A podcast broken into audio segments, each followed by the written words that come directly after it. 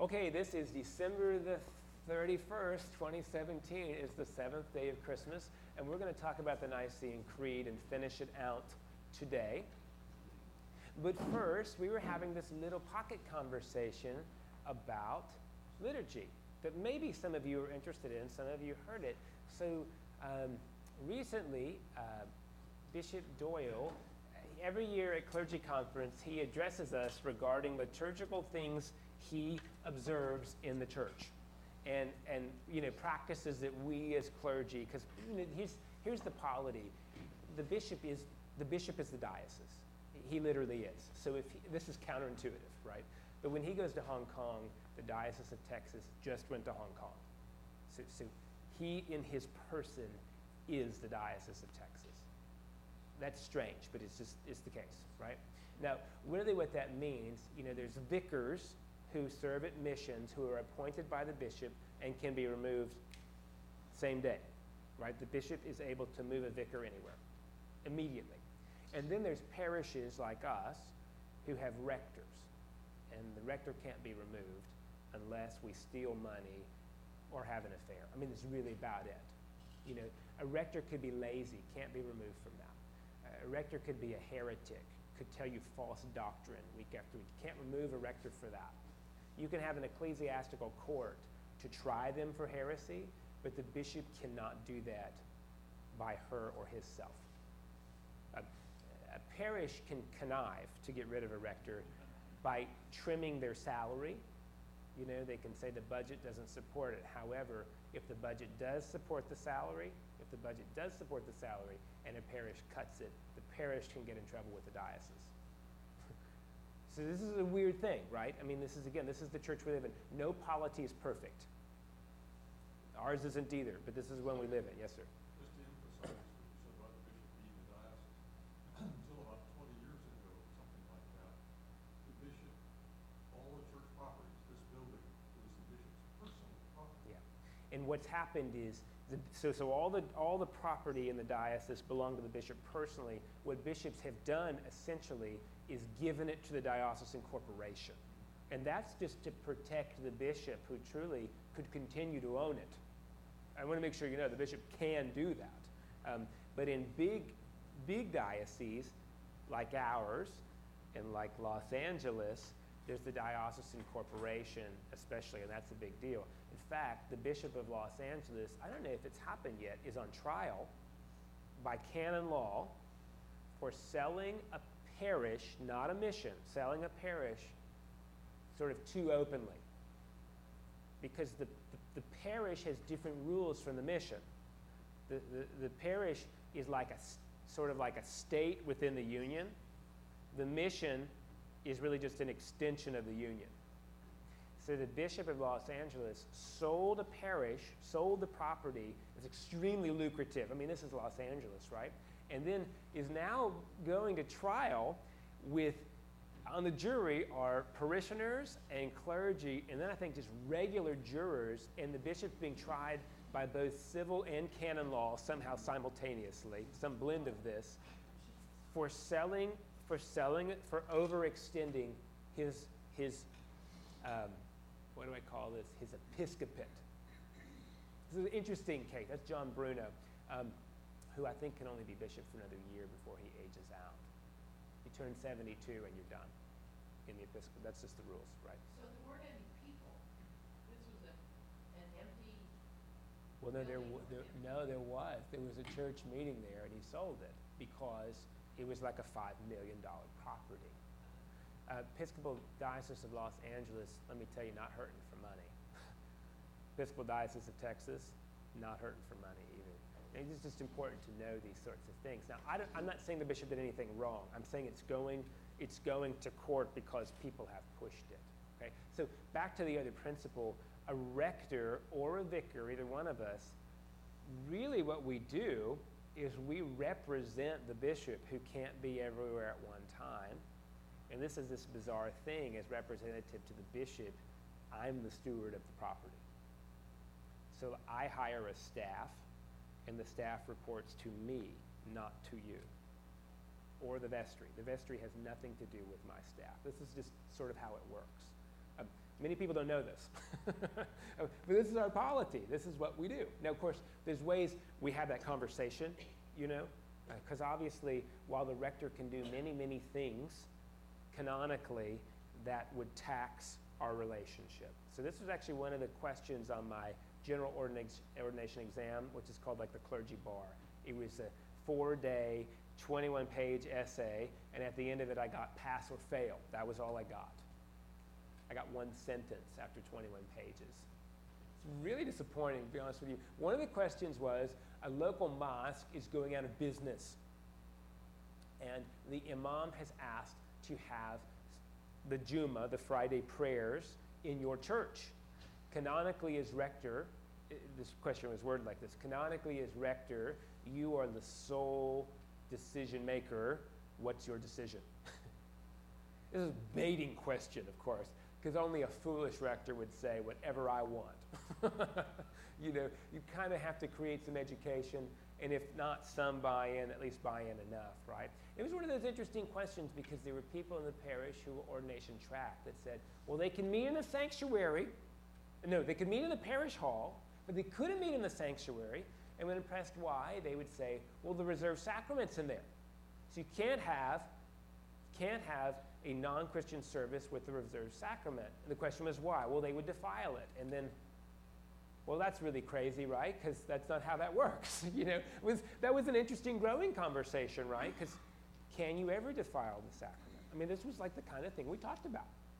Anyway, back to the other thing. The question was about the maniple. So the bishop says, he comes to clergy conference and says, there's two things I've noticed in your churches. Number one, many of you are no longer using the lavabo. That's where the priest gets her or his hands sort of washed before communion. Now, we know it's symbolic. In this church, we use distilled water only, because uh, that's clean, I guess. Uh, uh, we, listen, friends, we know that that's water. That's not antibacterial. We know that. It's symbolic, right, about clean hands and a clean prayer. A lot of parishes don't do it anymore at all. And the bishop was sort of like, good for y'all. But he did say he's noticed that a lot of people are, instead of that or with that, are now using hand sanitizer and doing this elaborate ritual over there on the side of, of antimicrobially cleaning their hands. He, he, he sort of said, I think he was just being funny, right? So he was just talking about how there's this new liturgy around hand sanitizer. The other thing he said was, I go to your parishes and I see you're no longer wearing the maniple. And the maniple, maniple originated as a napkin at communion. The priest wears it over her or his left wrist. And I found them here. uh, and so I started wearing them because we have them. I think Jim Smalley brought them. I don't think they're napkins because I can tell you they probably cost like four hundred dollars, and there's no way I'm wiping your mouth on that four hundred dollars napkin with wine or crumbs, either one. But I did find it, and I wore it on Christmas Eve, solemn high holy mass, and I'll continue to wear them, I think, because we have them, and because it's it's this interesting thing. Uh, we, again, we don't use them as a napkin, and in some ways, it's sort of like this sort of fancy route that we've kind of gotten over. But what I was telling Susan and Nick that I think is really interesting as a priest is living in balance, living in balance, right? So for any time you take an element of the service and you of the liturgy and you lower it, it's helpful to take another element, I think, and raise it. And, and what do I mean by that? Well, the sermon is very low here. The sermon's always very low because it's ambulatory. So So a high sermon is given from a pulpit, not an ambo. See, we don't even have a pulpit at this church. We have something that's called an ambo. In regular parlance, we call it a lectern, right? But, but in church words, it's an ambo. It's a place from which you read the scriptures and the prayers of the people. A, a high church would have that, and on the other side would have a pulpit that's usually elevated. So we don't architecturally have a high church. This is important. We, we don't. Another, another obvious thing about that is that our church has almost one hundred eighty degree seating. You know, we don't, we don't, the choir, really we probably have one hundred thirty-five degree seating because nobody sits in the in the vacuum where the columbarium was, you know. Even when we have high attendance, I've never really seen that seating used. So we've just cleared it out. But that's that's not high church. High church is a nave that is rectangular and two transepts. And in the transept sit either the altar party or the choir, or they even sit under the um, the dome, which we don't have. Just sort of notice, architecturally, we have a we have a right to church. This is important to know. We do. We have a right to church. It's one of those hard things about right one. Right one competes against the architecture in our space. If you truly go into it, it sort of fights it, and the architecture will always win. Now, I don't mean that that's bad. I didn't mean that that's bad. It's just something to think through, right? You can never fight your architecture. It will always beat you, always. Um, so what we have in Right One, interestingly enough, if you've been, are some very open and therefore low elements. So to have an open table at the Eucharist is a low element. It is not Anglo-Catholic. Does that make sense, what I'm saying? I think we're committed to that as a parish. I believe that. You know, because there came a point where I think one Sunday I left out the invitation, and, and I got hell for it. I just want you to know, right? The invitation to the table from Iona that we've now been using every week for two and a half years. That's very low, though. I want you to hear that is not Anglo-Catholic. That's the opposite. An open table is the opposite. So because we have things like that in our service, I think it behooves us to strive for balance.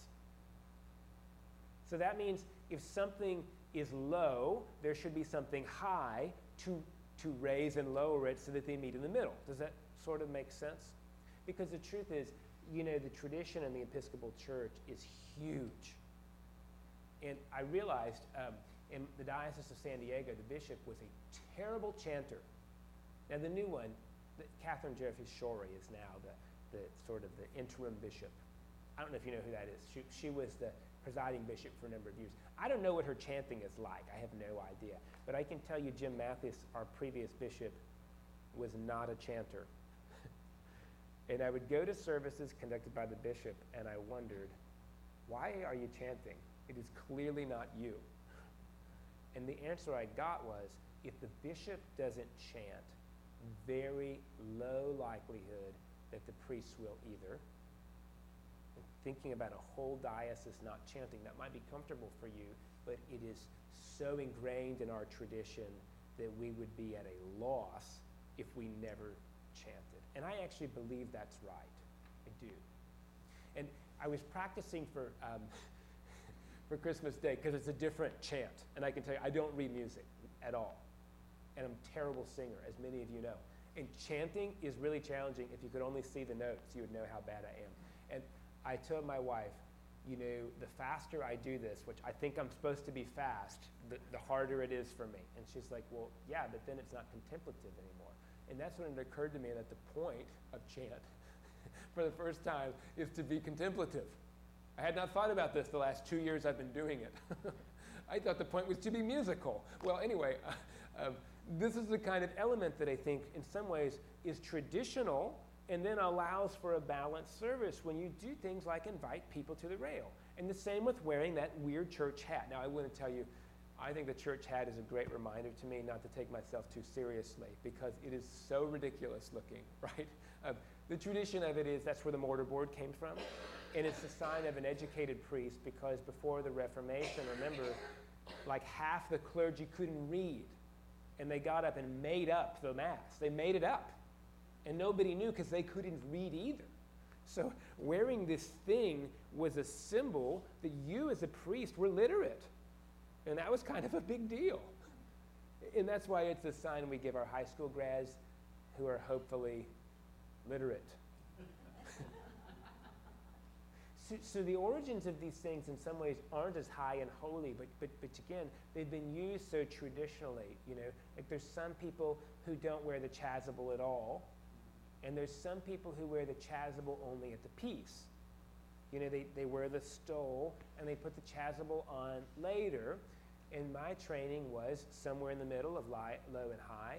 When you put the chasuble on at the peace, you're drawing attention to yourself. So just wear it, even though it's hot. And you know, that's just the way I was formed, quite honestly, so I continue to wear the chasuble if I'm celebrating, whether I'm preaching or not.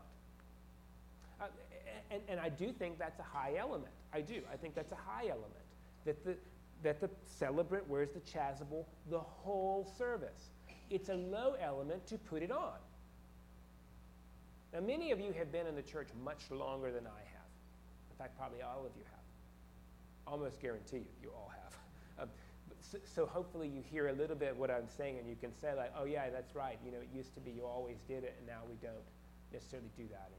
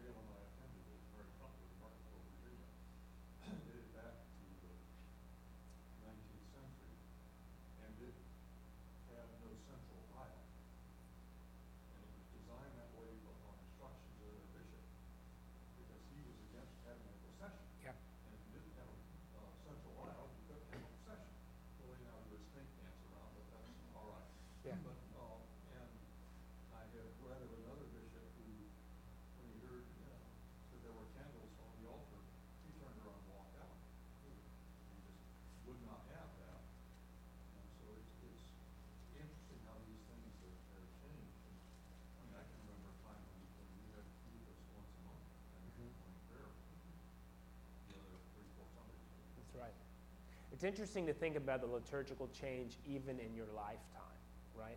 And and it's also interesting to think about how each parish has a dictated expression of piety. I'll tell you more on that in a second, but Miss Ellen was going to say something. I don't remember ever doing the service chapter until I was in Coronado when Rich Lindemann was there and his wife, Eileen. Yeah. Yes, she chanted the whole service. Is it permissible if you have a priest and a congregation, whatever, chanted with a priest, can't, to have someone chant? Portions, yes. So you can have a cantor. Ellen's asking, can you have a non-priest? That could be a deacon, that could be a lay authorized minister, chant the Eucharistic. So the answer is they can chant the prayers of the people. They can chant all the liturgy except the Eucharistic prayer. Only a priest can pray that or chant it. That's our polity. Now, here, I I chant the um, the Great Thanksgiving. We do that every week at ten thirty. We're about to do it at eight o'clock. When we get to Lent, we're going to do it at eight o'clock because we're doing Rite one at eight and ten thirty. And that means we're going to chant it both. eight o'clockers will not like this, but we're doing it. Because uh, if they want to be traditional, they're going to get it. Okay, so anyway, we're going we're gonna to do that. I have to learn that chant. It's terribly difficult for me. It's terribly difficult. Um, at ten thirty, I chant the Great Thanksgiving, and then I chant the, the preface all the way up to the Sanctus, and I stop. But you should know that I could chant the rest of the Eucharistic prayer, the prayers of the people, the Lord's Prayer, the blessing, the invocation. I could chant all that. At my ordination at the cathedral, all that was chanted, and I was sitting there. Now, I'm being ordained, and I thought, oh, man, I don't think I could do this. Like, when is this going to be over? That's what I was thinking. It's too contemplative for me. So, so I don't know that we'll ever do that here. I just don't know, mainly because I don't think I can learn it. There is something neat about it, especially on a very solemn occasion, to hear the whole thing chanted. I mean, it's just... nowhere else in the world, and this I think is important actually, nowhere else in the world can you go and do that. Nowhere can you do that. I, I, I realized very compassionately on Christmas Eve why people only come on Christmas and Easter. Because those are the two days, frankly, that are among the most beautiful in the church year. Those are the days where you come with complete strangers. And you all hold a candle, even if for five minutes, and the lights go out, and the music has harps and strings, you know, and, and you're in a room with strangers, all for different reasons, interacting, frankly, with beauty and with strangers. It's like going to a movie.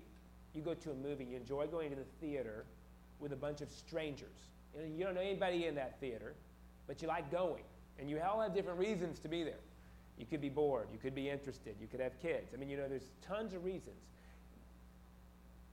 But this, right, this Christmas and Easter is just so full of beauty, and hopefully the beauties in the story we tell, too. So I'm no longer against those Christmas, Easter people. You know, I realize, like, that's that's a high holy day because it is. And that's our job, is to make it a high holy day, I think. Those are days, because again, where else are you going to go where there's chant? I, I can't think of anything else that there's chant. I mean, you know, Gloria Dei, nothing against them, but you're never going to hear chant there. You're just not. You know, so this is like your reward for coming, is you get to do this thing you never get to do. And and and uh, and, and I'm sort of, sort of big believer in that. Yes, ma'am.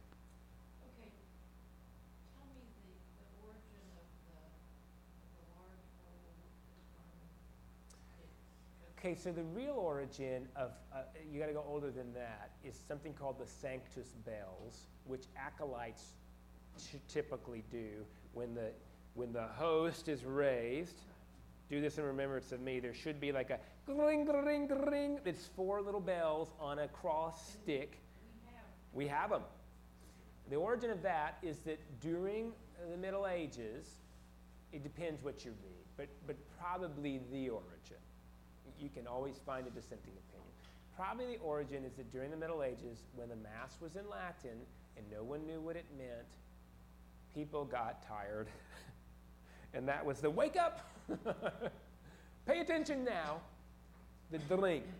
Now, now I want you to know that um, whether it's of, you know, poor design, you know, poor practical, I mean, the verger has a stick that was to beat people with, right? And our vergers still carry sticks, and they won't hit you with them, or they won't be vergers, among other things that will happen to them legally. Uh, but anyway, they don't hit sticks, so they bear this this marker of tradition that's not really great, you, you know, not great. Um, and, and the dring is maybe not great. It was sort of the wake-up thing. But there is something, I think, interesting about the musicality that c- contributes to the solemnity. Right, so these are these are the phrases in the gospel. This is my body, this is my blood. Those come in the gospel, and they come in the letters of Paul. So for me, those phrases, that, that tone has an additional sensorial component to it beyond just the language, to emphasize the solemnity of the phrase and of the elements being raised. Okay? Um, we have the singing bowl, which is Buddhist. We have it. Um, we use that instead of the bring, bring, bring, mainly because it's a one time, it's a one tone, and not a bunch of little bells. By the way, the bells are also Buddhist. Okay, so uh, um, this is what we do here to, to emphasize the solemnity of the elements. I'm pretty committed to it.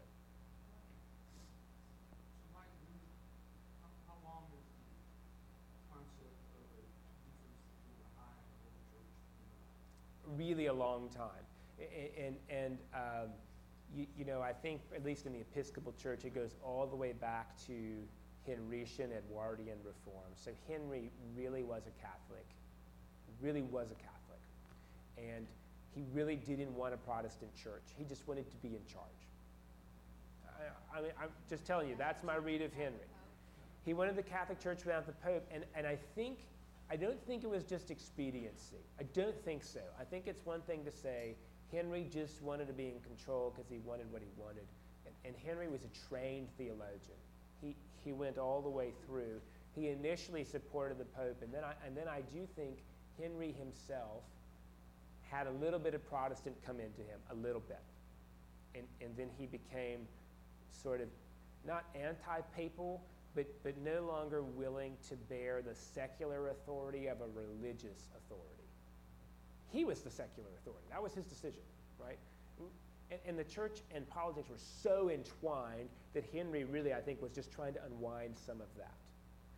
He, you know, his wife, his second wife, Anne Boleyn, was a low reformer. And even though he cut her head off, um, Edward, his son, through Anne Boleyn, no wait, Anne, through Jane Seymour, was essentially raised, though, by the chancellors that Anne Boleyn had put in place. So Anne had brought in the tutors for Edward, Edward became king when he was fourteen, twelve, one of those. I mean, he didn't know anything. His, the cabinet was running the country, and they were low Protestants. They did away with all the vestments. There were no chasubles worn under Edward, none. That was all forbidden. There was no raising the plates. That was all done away with. Elizabeth is the one who sort of said there can be lots of variation. So she didn't reinstitute vestments. She re-allowed them. So that's really it. I mean, how long have we had that that variation in tradition? Honestly, uh, four hundred fifty years.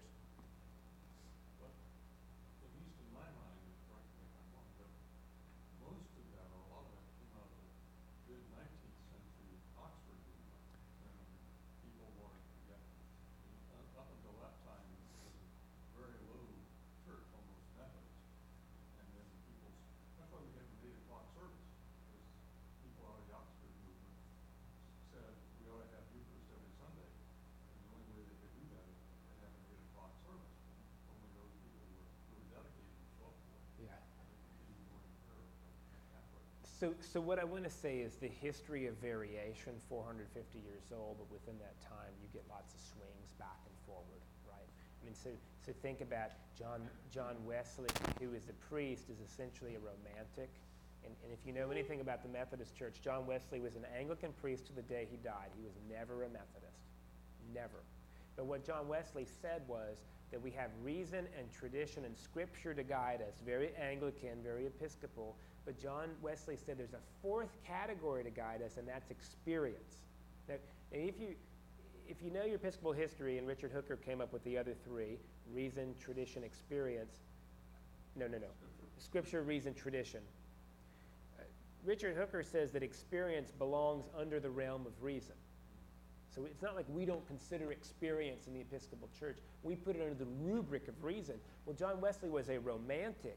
And he said, no, no, it's a fourth thing, because that's what romantics did. They emphasized, in German, the words Gefühl, which we translate as feeling, but is much deeper than that, you know? So, so that's this romantic sentiment that guided the Methodist Church. And of course, he was a low churchman because he was in Georgia, which was a penal colony. Just want to remind you, he was a minister to a bunch of crooks. The church history is sort of interesting. One other bit about this, and then we'll hop onto the creed, because this is actually going somewhere with the creed. Um, the church I came from in Coronado was founded, and if has anybody been to, to anybody been to San Diego before? If you've been, you probably know Coronado is an island in sort of uh, Mission Bay, and it, it until. I mean, forty years ago, there was nothing there, honestly. It was just a naval base, and you had to take a ferry to get there. But over the last forty years, it's developed to be highfalutin. And they've, they've built a whole, um, a whole manufactured sandbar to connect it way down, at, uh, down by Imperial Beach. And now there's a bridge that goes over there. Anyway, that was my, my first parish, was, was um, in uh, the first parish where I served. My third church. All right, anyway, there, there, there was. So Co- Coronado is interesting. We celebrated our one hundred twenty-fifth anniversary while I was there as a, as a deacon and then it, later as a priest.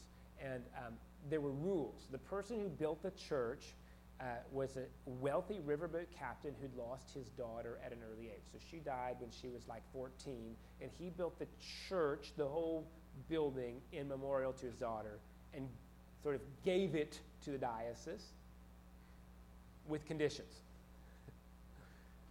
The only other church on the island was Catholic, and this man was a low Protestant. And so you, when you go there today, you see the foundation stone says Christ Protestant Episcopal Church. Now, now, you know the Episcopal Church of America is called the Protestant Episcopal Church of America. That's our legal name because we were the Catholic option. I just want you to know we were the Protestant option. So in the Protestant, in the Christ Protestant Episcopal Church, Captain Hind, who um, used some of the granite that was intended for the Hotel Del Coronado, same builder as the Hotel Del, if you've been there, that's like one of the top fanciest hotels in the country, like these legacy historic places, right? um, built a church. There are Tiffany stained glass windows that were built in New York and circumnavigated South America to be delivered to Christ Protestant Episcopal Church. The angels in the windows depict his daughter Camille Hind, so he had Tiffany enshrine her forever. And, and these are the things Captain Hind insisted on. There would be no candles on the Lord's table. No one would refer to the Lord's table as an altar. The minister would be referred to as Mister, not Father. Alms basins would never be raised. And then there was another interesting thing architecturally. The center window is of Christ the Good Shepherd. So when you look at the chancel, it's Christ the Good Shepherd, and there was never a cross in the chancel. Now, if the church violated any of the rules, they forfeited the building and the property. This is really interesting. So you think through how that fits the Episcopal Church you know. In the forties, I think, or fifties, the church went to the heirs of Captain Hind and asked for a release on those restrictions, and they gave it. The church was founded as a low Protestant church. In the eighties, they brought in a priest. Did you know, um, oh, what's his name? This is before the Lindemans. Uh, Walter, oh man, what's his name? Whatever his name is, not bad, but Anglo-Catholic, wore a cope around the island. Do you know what a cope is? It's a useless garment. I just want you to know. It costs a lot more than a chasuble. You can't wear it at the Eucharist. You wear it during a procession. And, and basically it has like a, it's a cape is what it is. It's a fancy cape that costs eight thousand dollars. So you, you walk in during the procession and you sort of take the cope off, and then when it's time for the Eucharist, you put the chasuble on, and you might have acolytes hold the chasuble out. Like hold it and fluff it, you know, so that you could see the garment in all its splendor. So, so, so Walter was an Anglo-Catholic priest. He was there a long time, and he fought the architecture. Again, he would go get a donut in his cassock, which is that all-black thing, and um, you just wouldn't fly in with the people. You know, it's just you just can't do that to folks. You know, you just can't do it. Oh, he was there a long time. The Lindemans did it a little bit, but then, but then, then they called my sort of my mentoring rector, Mister Harrison. uh, we call him Edward, actually. We didn't call him Father Edward. Some people did, anyway. Edward, who was really more middle of the road. He was really more middle of the road, and in some ways more in keeping with Hind's rules. We did elevate the plates. We did have candles. We did call it an altar. Did, did they put in that cross? So Walter Edelman put in a bronze cross in front of the window. And Edward took it away because it didn't belong there. So just imagine this, right? You've got a Tiffany window that circumnavigated S- South America, and then you go and put a bronze cross in front of it. You are fighting the architecture of the building. You cannot win. You, you, you know what I mean? Imagine putting some cheap little junky cross in front of a Tiffany window. I mean, that's what they did. Now, I don't want to say it's wrong. I just mean they, they built it to not have that. It's back up. I'll tell you, it's back up. I like the window. It turned out the Good Shepherd is an older Christian symbol for Jesus and the crosses. It's older. In, in this little story, what I tried to tell you is part of the range of the church, and that churches make decisions, and they have discussions, and they have clergy changes, and they have personal changes, and and, w- and in some ways we're amorphous. You know, there was a church that was very Anglo-Catholic in, in San Diego that I visited one time. Uh, this is when I was a churchgoer. I visited, so it was a rite one service with garments, and then there was like a band with like drums and guitars, and and the sermon was right out of the Southern Baptist Church I grew up in, and it was the strangest thing I'd ever been to, because it was this, not an intentional blend of high and low church, it was right one with a band. And the, the priest wore a garment, but like told me I was going to hell, and there was an altar call. It was really strange. Um, this is it. So when we say in the creed, we believe in one holy Catholic and apostolic church, the creed is talking about this that we've just been talking about. I know it sounds like I've introduced that and it's crazy, right? But but it's not. I mean, this is the really the interesting thing. The, these are the words here.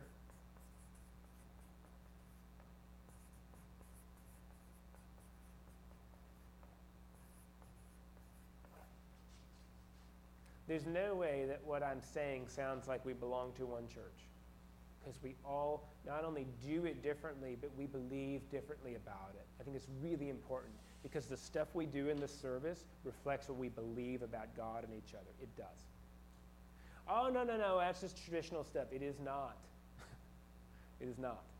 The way our clergy dress and the, what we call the Lord's table reflects what we believe, period. I call it an altar for convenience sake, but I really think it's the Lord's table. No, you don't. We are not that advanced as people. Our words create our reality.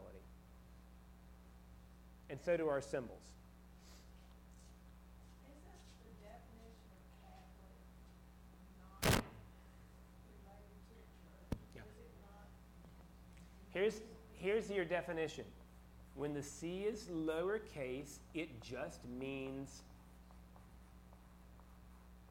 universal. So we believe in one universal church.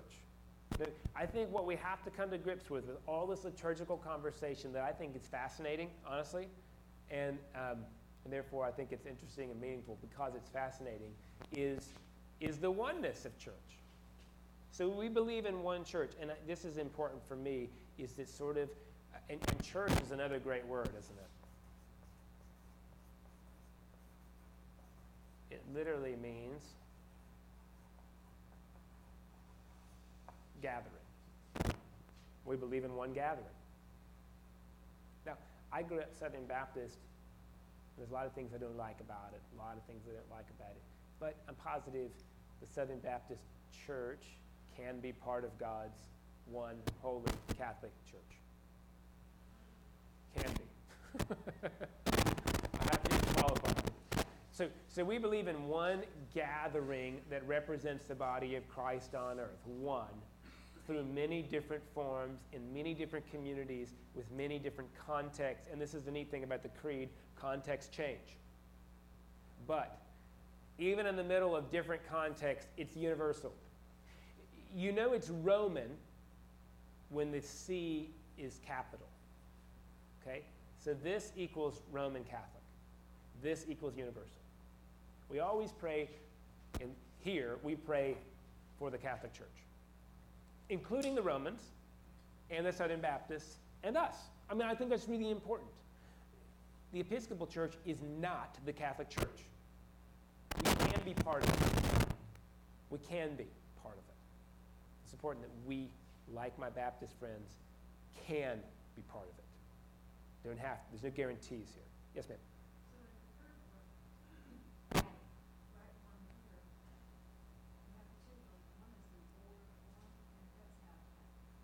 With a capital C. So our prayer book is really interesting because when the prayer book was composed, this distinction I've just shown you did not exist.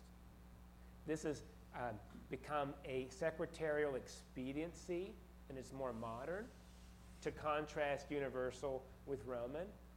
So the prayer book alternates, sometimes intentionally, because the prayer book has not seceded that ground that the rest of us have pretty much given.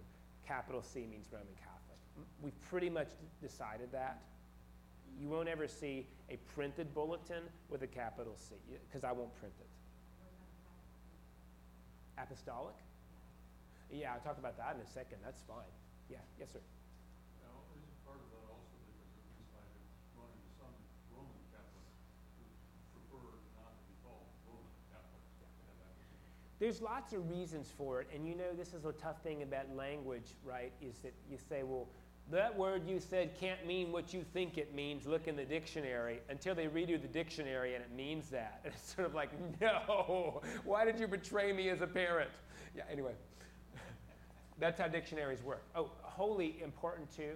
Holy, one, holy. Remember, holy uh, doesn't mean, it's not a piety consideration. It really means biblically, theologically, it means extraordinary. And I think that becomes important. Are we ordinary gatherings or are we extraordinary gatherings? If we're ordinary, we, not, we might not be participating in the universal church. If, we, if our participation results in something extraordinary, then we are. Does that make sense, what I'm saying? If church is a social club where we reinforce our own values and God hates the same people we do, we're very ordinary and not holy. I think it's important, right? Church is not here to reinforce our values.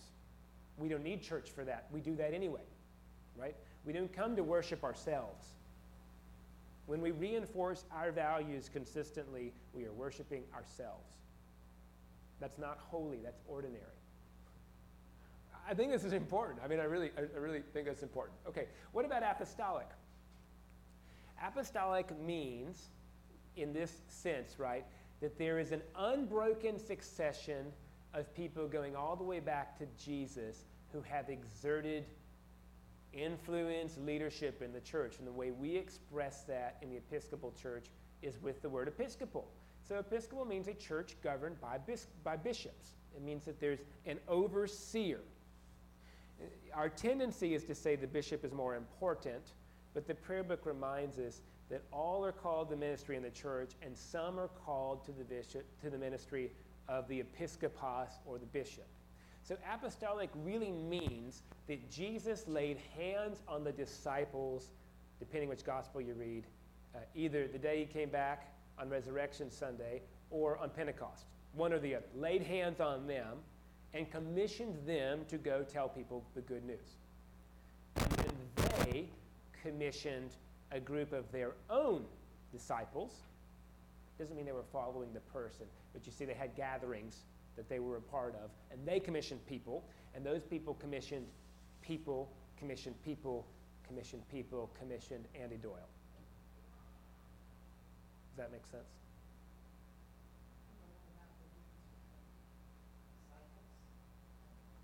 It's sort of difficult to do, the difference between disciples and apostles, because quite honestly in the earliest church there wasn't necessarily this this different arrangement that meant a lot that has come to become become, become hierarchical.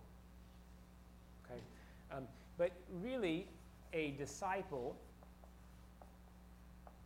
this is the word in Greek mathetes, and it really means like a follower. It's where we get discipline, right? So it's sort of like following a way you've been shown. Does that sort of make sense? It doesn't mean that you have to always be behind somebody. It means you've been shown a way and you walk that way. Um, the other word, apostle, really means something more like, this isn't quite right because the word martyr means witness, but it sort of means something more like a, a, a witness. So we're all the disciples apostles, rather we're all the apostles disciples, yes. And then somewhere later on we decided that the apostles were limited to twelve initially, and then from the twelve they appointed other people, and that's the apostolic accession. But you would never call our bishop the apostle Andy Doyle, because we've just decided that there's twelve, even though there's thirteen. Because when Judas hanged himself, he, you know, there, then there was another one. Do you know about this? Matthias. You know how they chose Matthias? They rolled a dice. Isn't that interesting? They had a magic eight ball. And they said, maybe Matthias. Ooh, shake it again. I mean, that's sort of how it went. Okay, um, so, so there are people who will call themselves apostles to claim the authority term. I went to a church in college that was a big college church, and the pastor started calling himself apostle, and that was like, red flag. Why would you need to do that? I mean, in some ways, if you were a follower, at a certain point, you're, you're going you're going to be an apostle. But we just have limited the term. It may be helpful to know that, that in the Bible itself, there's the twelve apostles. You know, there's people like James and John, the brother of James, and Judas Iscariot and Peter. There's those people. But then Paul calls other people apostles that weren't named in the Gospels, like a woman named Priscilla and her husband Aquila.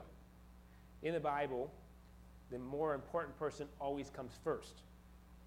It's never Aquila and Priscilla in Greek. It's Priscilla and Aquila. She was more important. You know, the most important disciple, many people say, is Peter or it's John. The Bible is definitely not in favor of John, because when you read the apostles, it's always James and John, the sons of Zebedee. James was much more important in the early Christian community than John was. There's other women. There's a woman called Junia, who's called an apostle, not a disciple. So more than twelve apostles in the Bible, and, and in, in some ways, that's how we get to this idea of apostolic succession. There's not just twelve, there's more than twelve. But again, words change, and, and, and there's just twelve. Does that make sense? Yes, ma'am. Would apostles be leaders and disciples be followers? Not necessarily. It's not always that clear cut. Really, what, what kind of happened in the early church is the, the differentiation was these were people who had seen Jesus physically. That became a distinction. Paul is called the least important apostle because he never saw Jesus before he was killed. Paul says he's an apostle because he saw the resurrected Jesus on the road to Damascus, although what he really saw was a blinding light that blinded him. So did he ever see Jesus with a body? Probably not, or we don't know. Does that make sense? So, so again, lots of people did this. Lots of people did this. The early church decided, ooh, we can't make these synonyms. We need to somehow differentiate. These people saw Jesus in the body. So, so this is another reason why we don't use the word anymore for Jim Toole or Andy Doyle or anybody else who says they're an apostle, because unlikely they saw uh, the physical Jesus. Some people maybe, I mean, maybe you could say Saint Francis was an apostle because he had the stigmata. And so did um, Saint Clair. I think she did too. And maybe Julian of Norwich did. I don't know the answer. Some people have these, you know, gaping wounds that they identify with Jesus. But you don't call him the apostle, the apostle Francis. You call him Saint Francis. you, you, you know what I mean? So hopefully this is sort of helpful. Again, the idea is that the, the, the extraordinary universal church gathering of Christ on earth is based on I not just eyewitness, but people who physically interacted with Jesus. In some ways, it's an authority claim. We make this, we didn't make this stuff up. We received it. This is why bishops lay hands on you at confirmation too, because they're passing on to you through the laying on of hands. This old symbol, that's an apostolic thing as well. Is that okay? Is that too weird? Any other questions about church? Holy Catholic Apostolic Church? One of the things that means is that we have a direct physical connection with the apostles. With the apostles, and I think the even greater connection is we have a direct physical contact with Jesus. And of course, you can read these interesting things from scientists, and, and I'm not one, right? I'm not, but people, when you breathe air and you breathe it out, there's like part of your entity is in the air, so and that air doesn't just expire. I mean, right now you're breathing the same air Jesus breathed. You're also breathing the same air Hitler breathed. I mean, this is just sort of important to know. And and actually, I think that's helpful, right, is that at some point we choose which air we breathe. Are we going to, what kind of inspiration are we going to, what's going to inspire us? The breath of Jesus or Hitler? Okay, anyway. I mean, you read those things, and I and I hate to be a spoiler, but, you know, I'm just taking it seriously. Okay, all right. One Holy Catholic Church. We believe in the forgiveness of sins. That's a big one. We believe in that. Remember, believe means we orient our life around trusting that that happens. And we have to decide, will it happen? Has it happened? I think it's important. That's an important distinction. And remember that sin is this really strange word, because in the New Testament, very rarely is, I mean, I don't think ever. The New Testament is really never interested in that. Never. The New Testament is interested in this. Well, Mike, you just put a capital letter on it. What's the difference? This is a power, a power, something that is supernatural that separates us from experiencing God's presence. This is just stuff we do. Now, obviously, some of the stuff we do contributes to this power. But remember, if you weren't racist the rest of your life, racism would still reign in the world. This is a category of things that separates people from God that you have no individual power to defeat, no matter how much you want to. This is what Paul says, we wrestle not against flesh and blood, but against powers and principalities. Powers. Powers are things like sin and death with a capital D, the pit with a capital P.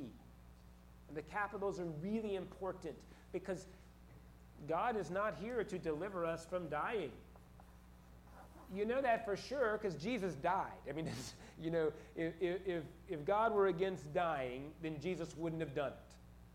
And we wouldn't do it anymore either. It's really clear, biblically, God made that thing. God made our bodies to die. God created that reality where we die. And that's fine with God. What's not okay is living in death. That's why it has a capital. It's a power. Death is, it looks like, I think, if you if you know somebody, it looks like substance abuse. Anybody know an alcoholic or drug addict? It's really tempting on the way on, on the outside. You got to know them well, I mean. It's really tempting on the outside to say, why do you keep doing that? Just stop. And if you know somebody really well, you start to realize they can't stop because they're subject to a power that is greater than themselves. A power like death. If you've ever met one of these people, or you've met somebody who has like a borderline personality disorder, or you've met somebody whose brain does not think causally, that is, they don't associate cause and effect. If you've ever met one of these people, you understand why people believed in exorcism. Because there's something clearly wrong with them that they can't change. It's almost like there's a hideous, insidious power ruling over their faculties. God, I wish you could just drive it out with an exorcism. I wish it. I don't think it works like that. You know that we have an exorcism rite in the Episcopal Church? Does anybody, anybody know this? It's not in your prayer book because you cannot do it. It is not in the book of occasional services because I cannot do it. It is in a secret book that you can't buy called the bishop's book that you get when you're consecrated bishop. So a bishop can do an exorcism or appoint someone to do an exorcism. I don't know if Andy Doyle does those. I don't know. I do know that there's a retired priest in this community who's done one before when he was canon to the ordinary. I know that. There are people in my life that I wish could just have an exorcism. And, it, and by the way, I wish it would work. it's okay to say. But, but, but, I, but I do think if you've met the kind of people that I'm talking about, people who are in the throes of abuse, or let's just let's be even more real, people who have suffered abuse that they had no part in. It was given to them, and they could not resist it as a child, as a teenager, as an adult. Somehow, whatever that person did to them has entered them into that realm. I'm talking theologically. It doesn't mean there's something wrong with them. It means, right, it means that they're living in this legacy that is daily and secondly threatening them from being separated from the joy that God imagined for them. And the Bible is interested in those powers being defeated. And one of the ways we join God in doing that is by forgiveness. And notice, we believe in the forgiveness of sin. We believe that God does it. The creed doesn't say that we also believe we should do it, but it sure leaves the door open. Sure leaves the door open. You know, at the peace, going back to the liturgy, the reason we have the peace is so that you can be reconciled with the people you've hurt and have hurt you in the service. Anybody ever been reconciled in the service at the peace? I usually just say hello. My wife doesn't like it because people hug her, so she goes to the bathroom at the peace.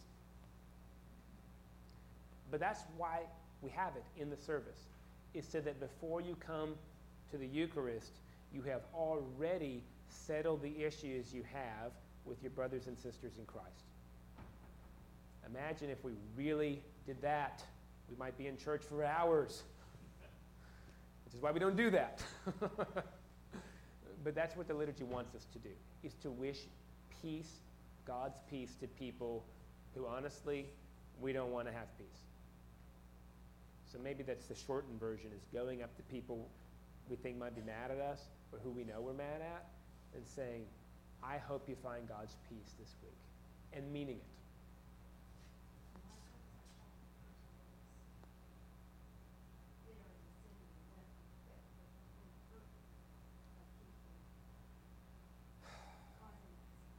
Yeah, it's tough. It's tough. I think the truth is, this is what's helpful. This is why I want to, why I spent a little bit of time on the difference between this, right? We believe in the forgiveness of this. So the people who have been hurt have been hurt by this. Maybe some of this too, but really they've been hurt by this. We believe that God is able. Forgiveness doesn't mean it never happened. It doesn't mean it goes away. It's not forgive and forget. Forgiveness, this is an interesting bit, right? And I this is one we struggle with a lot. Anne Lamott's version is giving up all hope of having had a different past. Giving up all hope of having had a different past. Sounds like acceptance to me. Acceptance. And I think we can spend a lot of our lives not accepting the things that have been done to us. I think there's a difference between accepting it and settling for it. You, you know, I mean, the, the, the truth. I think there is a difference between accepting and settling. Oh, I think so. I mean, I think I, I think so. I think I think to say like, oh, it happened to me and that's good is very different from it happened to me, and it won't define me. But it, it does define how I came to be here. I don't know. This is a hard one for me, Terry. It's really hard. I have not figured this one out in my brain. Or, or I haven't figured out in my living either. But I think to say that we believe in this forgiveness of sin is really to say that even if that was done to you, in God it doesn't have to be the last word.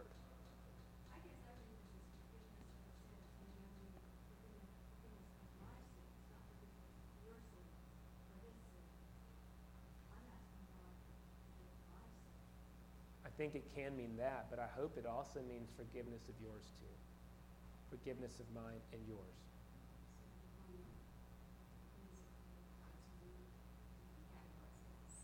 I think it's even greater than what people did to me, because I don't know that people who are racist or ageist or sexist thought, I'm going to just hurt you for being a woman. I think there's something greater to sexism than that. It's something we don't even realize we're doing. You know, and you just think about. And I have this daughter. I have this daughter. And I've told you this before. I'm never worried about trusting my son to somebody else to watch him. But I worry for my daughter, too. Mainly because, you know, there's this weird thing. There's certain people, certain people you start to know where you think without that person, the world would be a darker place. Not just one person, but I will tell you, the world would be a darker place without my daughter. I believe that because of just the natural joy and effervescence that she is.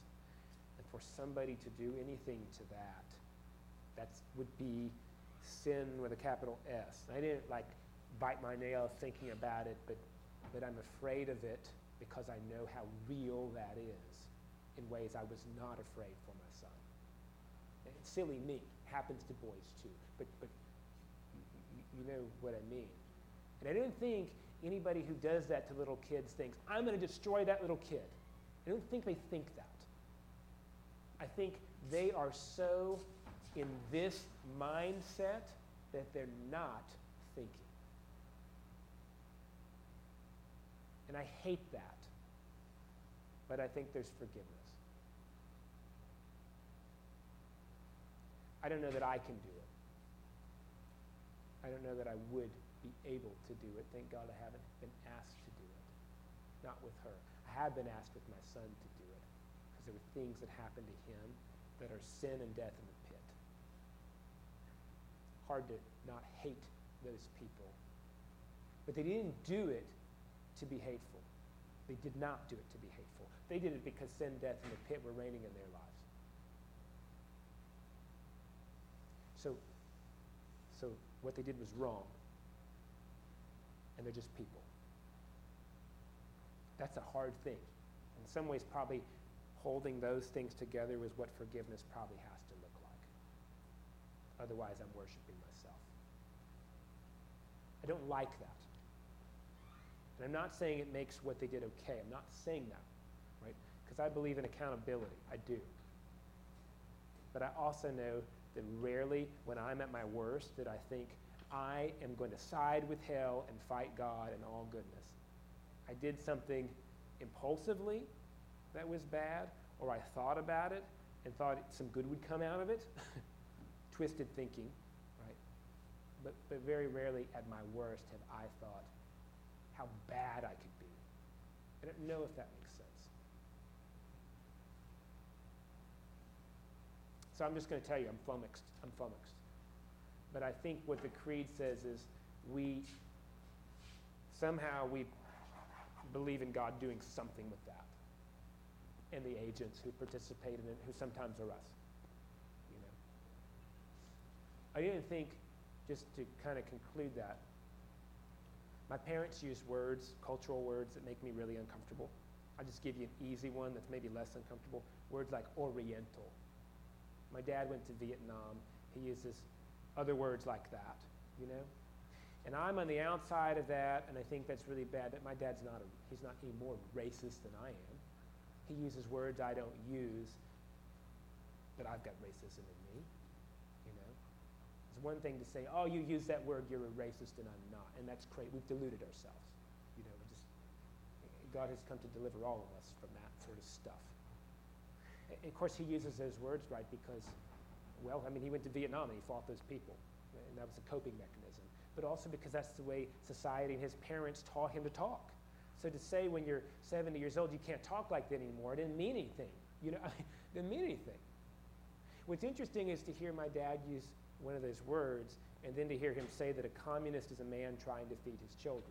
And that's an interesting kind of oxymoron to put together, you know? I don't even know really where he is in the middle of those things, but I know he says both of them. When I was in high school, I uh, went to junior achievement, and uh, there were black kids in this company that I belonged to, and I came from a very white neighborhood. And I wanted to have a party at the end of the year and invite these kids. And my mother said, no, what would the neighbors say? And I said to her, Mom, you're prejudiced.